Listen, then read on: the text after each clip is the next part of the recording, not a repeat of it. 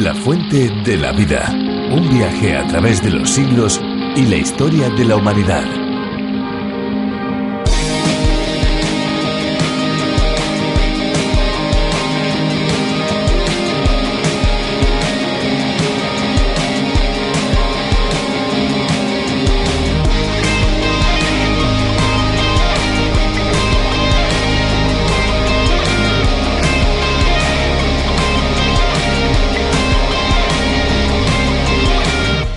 Son más las personas que están adoptando el buen hábito de beber agua con limón en ayunas. Se ha demostrado que esta bebida tan económica y fácil de preparar tiene importantes beneficios curativos y protectores que ayudan a combatir y prevenir diferentes problemas de salud. El agua con limón en ayunas es una bebida rica en propiedades antivirales, antimicrobianas y antibacterianas que ayudan a combatir gran cantidad de virus, bacterias y microorganismos que afectan a la salud. Además, solo dos cucharadas de limón aportan el 23% de las cantidades diarias recomendadas de vitamina C. Bienvenidos amigos un día más a la Fuente de la Vida. Les habla Esperanza Suárez. ¿Qué tal Fernando? ¿Cómo estás? Pues muy bien, Esperanza. Contento de estar de nuevo frente a estos micrófonos y contento de estar a tu lado y con nuestros amigos. Pues muchas gracias por lo que me toca. ¿Qué tal amigos? Eh, les saluda Fernando Díaz Sarmiento. Muchas gracias a todos los que nos acompañan y a aquellos que nos escuchan por primera vez y por supuesto a los que son asiduos a este espacio. Para ellos nuestra bienvenida también está asegurada. La Fuente de la Vida es un espacio de 30 minutos, seguramente un espacio diferente a lo que tal vez ustedes estén acostumbrados a escuchar. De lunes a viernes nos subimos a este tren radiofónico en el que parada tras parada vamos recorriendo el libro de los libros. Un viaje de larga duración porque vamos a estar con todos ustedes cinco años. Este espacio toma su idea de la versión original denominada A través de la Biblia, que fue desarrollada por el teólogo John Berno Magui. Para España ha sido el profesor de Biblia y Teología Virgilio Bagnoni el que lo ha adaptado y traducido. Nosotros se lo presentamos de una forma muy refrescante, la fuente de la vida. Y en este viaje también hay lugar para la música, por eso cada día seleccionamos detenidamente una canción para que nuestros amigos que nos siguen puedan disfrutarla. Pues vamos a escuchar esa canción que tenemos preparada. Adelante.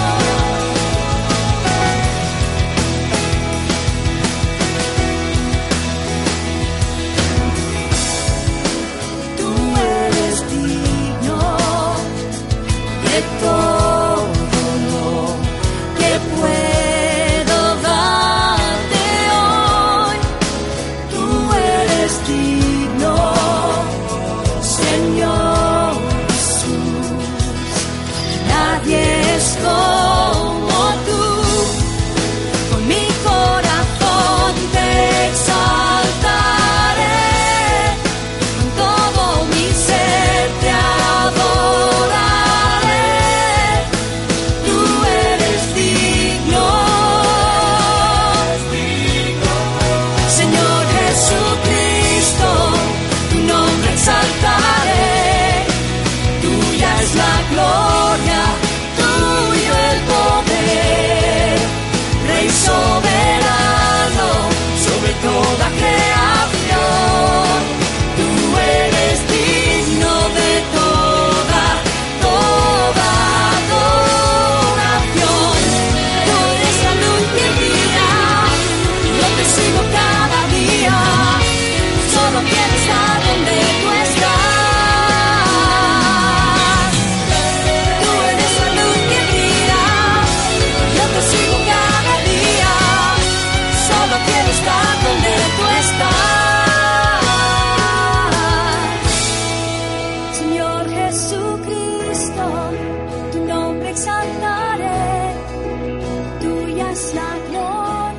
¿Alguna vez te has parado a pensar en cómo parece que el tiempo pasa cada día más rápido? Todos los días. Efectivamente, Esperanza, todos los días. Durante la infancia, los días, las semanas y los años nos parecen eternos. Más tarde, llegada la edad adulta, hablar de algo que ha pasado hace cinco o diez años ya no parece tan lejos. Pues sí, no es que las agujas del reloj giren más rápido, sino que acumulamos más experiencias y vivencias y la rutina nos lleva casi a no notar la diferencia entre un día y otro. Imagínate entonces la perspectiva que tiene Dios, que no tiene ni principio ni final, que siempre ha existido y que está por encima del tiempo y del espacio. Aprendamos más sobre la grandeza y el poder de Dios en los Salmos 89 y 90. Interactúe con nosotros y gracias por todos aquellos que nos escriben desde los cinco continentes a través del WhatsApp 601 20 32 65, también a través de info arroba lafuentedelavida.com. La Fuente de la Vida. Hoy estudiaremos los Salmos 89 y 90. Nuestro estudio de hoy, estimado oyente, nos lleva al Salmo 89 y este es el último salmo en la sección correspondiente al Levítico del libro de los Salmos. Como indicamos al comienzo, usted recordará al comienzo del estudio de este libro de los Salmos que tenemos en este libro una división similar al Pentateuco de Moisés. Es decir, tenemos la sección equivalente al Génesis, al Éxodo, y ahora estamos finalizando la sección correspondiente al Levítico.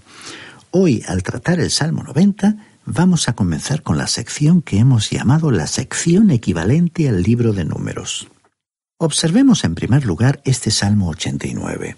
Es un salmo muy notable. Se le ha llamado el Salmo del Pacto Davídico. Este gran salmo fue escrito por Etán, el Ezraíta. Es un salmo masquil, o sea, un salmo de instrucción. Aparentemente, Etán fue un cantor que perteneció a la tribu de Leví. El autor no fue identificado, creemos que intencionalmente, por la sencilla razón que lo que se destacó en este salmo fue el hecho de la fidelidad de Dios. La fidelidad de Dios fue mencionada unas diez veces, con lo cual vemos que evidentemente este fue el énfasis que el autor quiso destacar.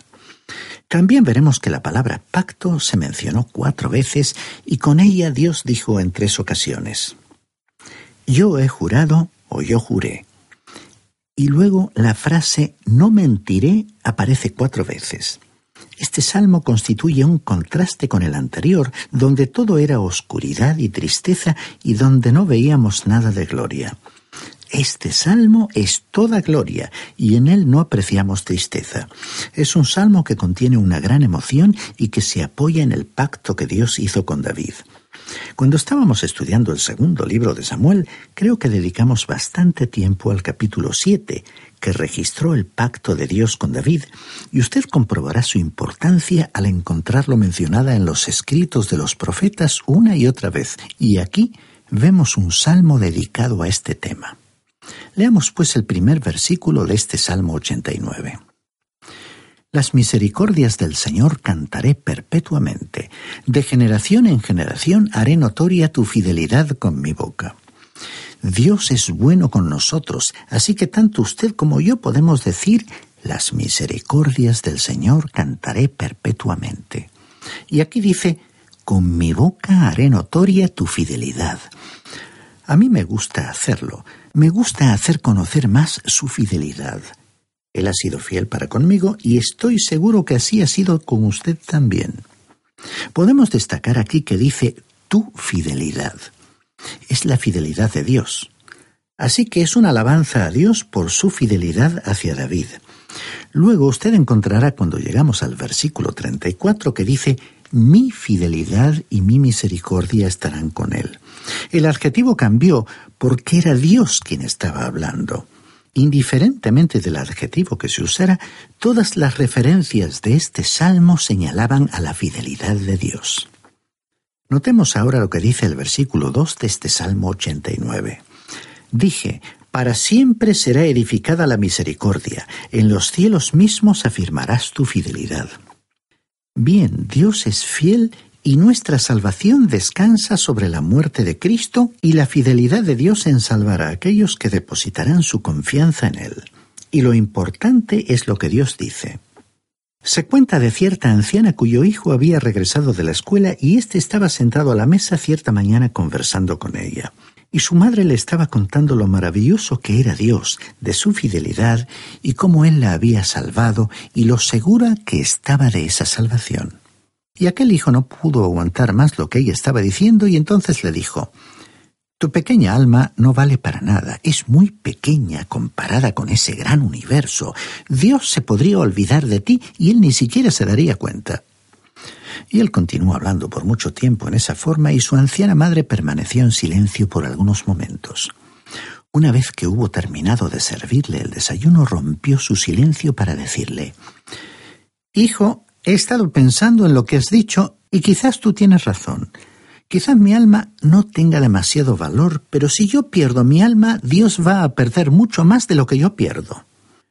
Y su hijo le dijo, ¿Qué quieres decir con eso?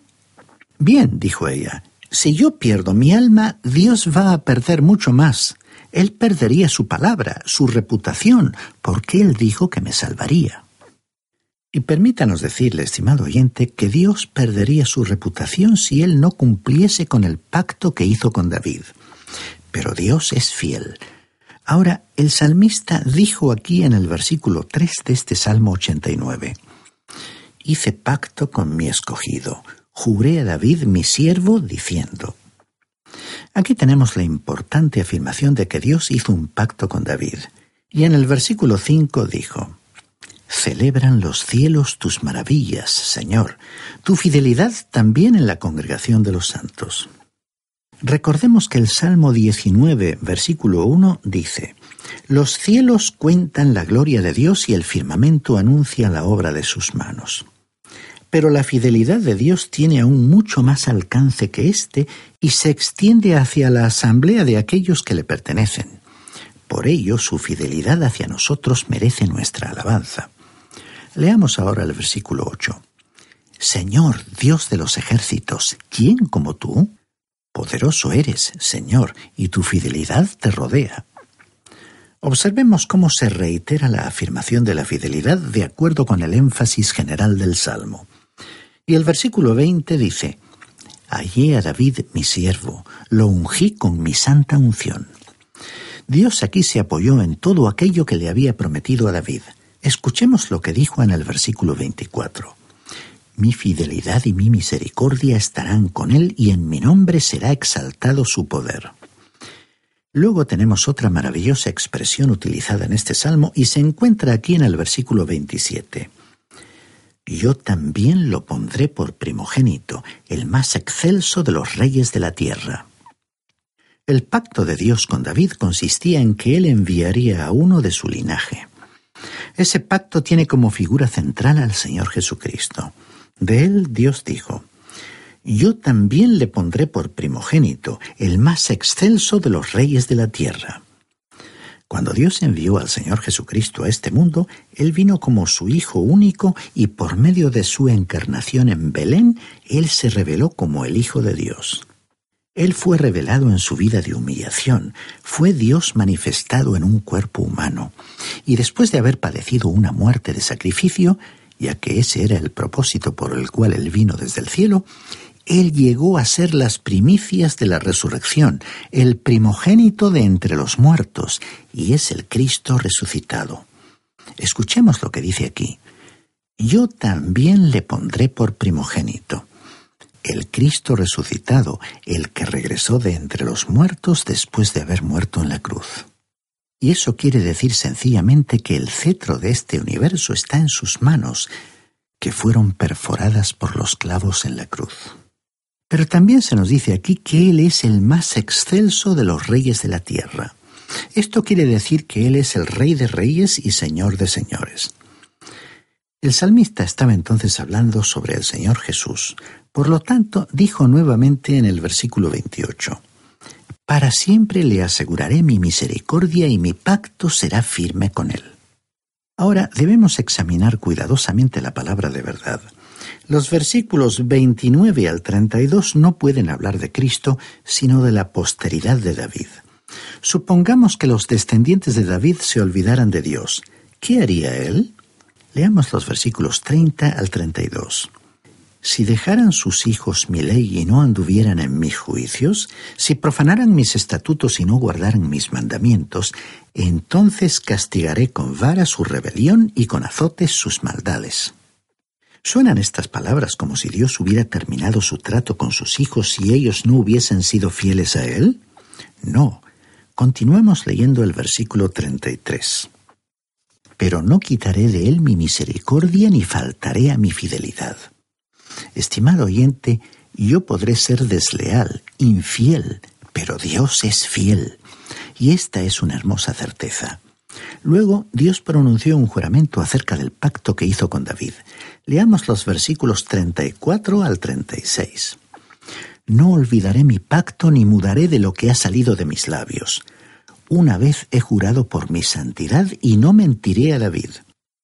Su descendencia será para siempre y su trono como el sol delante de mí. En este mismo momento hay alguien que está sentado a la derecha de Dios que va a venir a la tierra para ocupar el trono de David. Él es el Señor Jesucristo, el descendiente de David. Escuchemos ahora lo que dice aquí el versículo 37. Como la luna será firme para siempre y como un testigo fiel en el cielo. David tendrá un descendiente que se sentará en el trono de este universo. Ese hecho está tan firmemente establecido como la luna lo está en el espacio. Y parece que la luna va a estar allí por muchísimo tiempo. Y Dios cumplirá el pacto que hizo con David. Ahora el versículo 49 de este Salmo 89 dice, Señor, ¿dónde están tus antiguas misericordias que juraste a David según tu fidelidad? A este pueblo que se había apartado de Dios en esta oportunidad le parecía que Dios se había olvidado de su pacto, pero él no había olvidado su pacto. Dios es fiel y él tenía al hombre que algún día se sentará en el trono de David. Y ahora llegamos al Salmo 90 y comenzamos a considerar la cuarta sección del libro de los Salmos que corresponde al cuarto libro del Pentateuco, el libro de números. Los antecedentes de este salmo se encuentran en el desierto durante el viaje de los israelitas. Recordemos que cuando ellos fueron liberados de la esclavitud de Egipto, fueron primero conducidos al monte Sinaí, donde Dios les entregó la ley. Después se dirigieron hacia la tierra prometida para entrar en ella, pero en vez de entrar, retrocedieron a aquel terrible desierto. Por treinta y ocho años vagaron por el desierto hasta que aquella generación murió. Moisés vio morir a mucha gente, a centenares de miles, y este salmo escrito por él es un salmo en el que se destaca la presencia de la muerte. Para mí es un salmo muy especial. Martín Lutero dijo acerca de este Salmo 90, De la misma manera en que Moisés representó y enseñó la ley, así lo hizo también en este Salmo. En realidad, él predicó sobre la muerte, el pecado y la condenación, para poder alarmar a los orgullosos, aquellos que se encuentran seguros en medio de sus pecados, presentando así ante sus propios ojos su pecado y su maldad.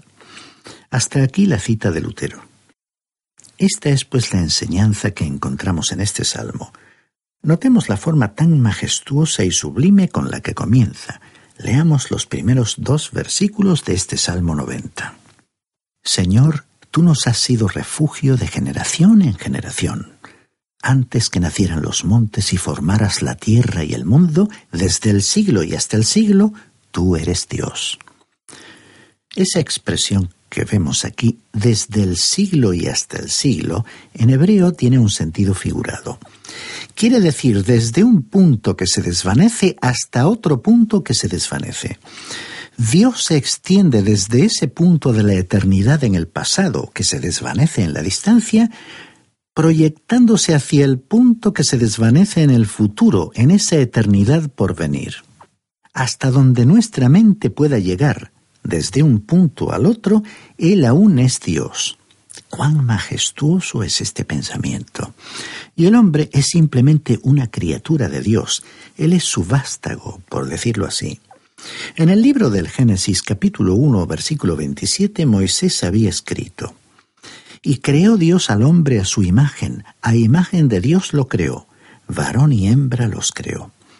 Y luego, más adelante en el mismo libro de Génesis capítulo 2 versículo 7, él dijo, Entonces el Señor Dios formó al hombre del polvo de la tierra, sopló en su nariz aliento de vida y fue el hombre un ser viviente. Este salmo considera al hombre como un ser creado y no como un animal evolucionado. Es una criatura que se encuentra en una clasificación especial. Él tiene un cuerpo que ha sido tomado del polvo de la tierra, un cuerpo por medio del cual él deberá proveerse lo necesario aquí en este mundo mediante el sudor de su frente, hasta el día en que tenga que regresar al polvo de la tierra del cual ha sido formado. Este es un cuadro del hombre. Veamos ahora lo que dijo el escritor en el versículo 3 de este Salmo 90. Vuelves a convertir en polvo al hombre y dices, convertíos, hijos de los hombres. Dios hace regresar el frágil ser humano al polvo de donde surgió. Luego, en el versículo 4, dijo Moisés, Ciertamente mil años delante de tus ojos son como el día de ayer que pasó, y como una de las vigilias de la noche. Supongamos, estimado oyente, que usted viva tanto tiempo como el que vivió Matusalén, por ejemplo, casi mil años. Ese periodo de tiempo sería como una vigilia de la noche, como el vuelo de un ave a través de una habitación con luz que entra en ella proveniente de la oscuridad de afuera por una ventana y que sale otra vez por otra ventana hacia la oscuridad. Incluso si usted llegara a vivir mil años no sería mucho tiempo, porque la vida humana es muy breve comparada con la eternidad. Y ahora en los versículos 5 y 6 de este Salmo 90 leemos los arrebatas como con torrente de aguas, son como un sueño, como la hierba que crece en la mañana. En la mañana florece y crece, a la tarde es cortada y se seca. Este es el cuadro que tenemos del hombre, y cuando Moisés se encontraba en el desierto vio morir a más de un millón de personas. Él probablemente asistió a más funerales que ninguna otra persona. El cuerpo del hombre había salido de la tierra y él vio cómo ese cuerpo era colocado en la tierra de la cual había salido. Amigo creyente que nos escucha, usted está dando un testimonio cuando sepulta a un ser querido que ha creído en Cristo. En el Evangelio de Juan capítulo 12 versículo 24 el Señor Jesucristo dijo, Si el grano de tierra que cae en la tierra no muere, queda solo, pero si muere, lleva mucho fruto. Esta es una figura de la muerte y de la resurrección del Señor. Cuando usted sepulta a un ser querido, está plantando a ese cuerpo, esperando verlo resucitar algún día. En los tiempos antiguos se le daban dos nombres diferentes al cementerio. Se lo llamaba como un mesón, es decir, un lugar a donde la gente se dirigía para dormir quizás por una noche. Y también se le daba el nombre de un campo, un lugar donde se plantaba la semilla. Luego Moisés dijo aquí en el versículo 8 de este Salmo 90, Pusiste nuestras maldades delante de ti, nuestros hierros a la luz de tu rostro. El doctor Schaefer acostumbraba a decir que un pecado secreto aquí en la tierra es un escándalo público en el cielo. Lo que usted está haciendo aquí en la tierra, estimado oyente, está siendo observado por los ángeles. Ellos ven todo lo que usted hace. Y ahora el versículo 9 dice, Ciertamente todos nuestros días declinan a causa de tu ira. Acabamos nuestros años como un pensamiento. El lenguaje hebreo que se utilizó aquí es figurado. Dice otra versión, A causa de tu ira se nos va la vida entera, se esfuman nuestros años como un suspiro. Pasamos por esta vida quejándonos, lamentándonos, si usted no tiene al Salvador hoy y por lo tanto usted no tiene una esperanza para la eternidad, entonces no tiene nada para lo cual vivir, ¿no es cierto? Usted no tiene ningún propósito en esta vida ni ninguna dirección. Y dice el versículo 10, Los días de nuestra edad son setenta años.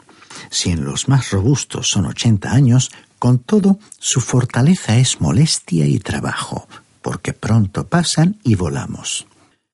Aquí tenemos el cuadro real de las debilidades, decaimiento físico y enfermedades que algunos sufren o pueden ver a su alrededor. Se presenta a la persona de edad como subiendo todo el tiempo por una cuesta cada vez con mayores dificultades. Se habla de esa etapa como la del ocaso de la vida. Pasamos nuestros años como un suspiro, como un gemido.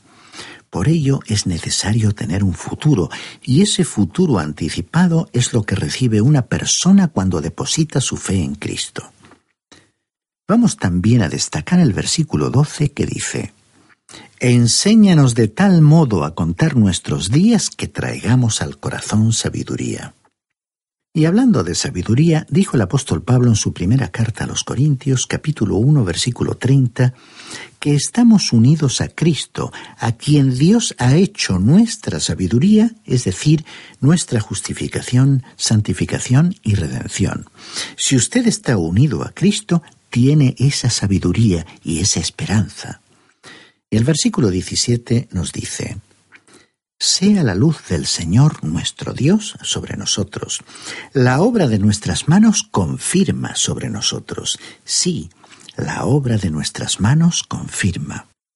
Moisés allí en aquel desierto, pasando día tras día de aquel viaje enterrando a tanta gente, obtuvo una perspectiva de la vida que muchos de nosotros no tenemos. Estimado oyente, le invitamos a hacer algo que tenga valor para la eternidad. La gracia de Dios está sobre usted y su luz en medio de tantos pensamientos acerca de la muerte y puede alcanzarle en el momento en que usted confíe en el Señor Jesucristo como su Salvador.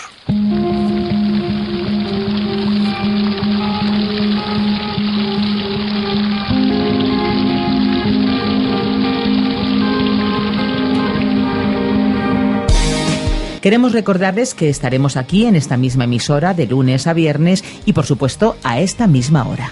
No nos falten amigos, en nuestro próximo programa seguiremos analizando interesantes aspectos que convierten a la Biblia en un libro singular que sigue transformando vidas, seguro que no les dejará indiferentes. Ahora ya lo que toca es despedirnos y por supuesto recordarles que si desean ponerse en contacto con nosotros pueden hacerlo a través de nuestro teléfono 91 422 05 24 91 422 05 24. También pueden escribirnos al apartado de correos 24000 8081, código postal 28080 de Madrid, España. Y si lo prefieren, pueden enviarnos un correo electrónico a la siguiente dirección. Tome nota, info arroba radiocadenadevida.com info arroba radiocadenadevida.com les agradecemos el haber compartido este tiempo con nosotros y les esperamos a cada uno de ustedes en nuestro próximo espacio. Aquí estaremos de lunes a viernes a la misma hora. Muchas gracias por acompañarnos en esta aventura y no olvide que hay una fuente de agua viva que nunca se agota. Beba de ella.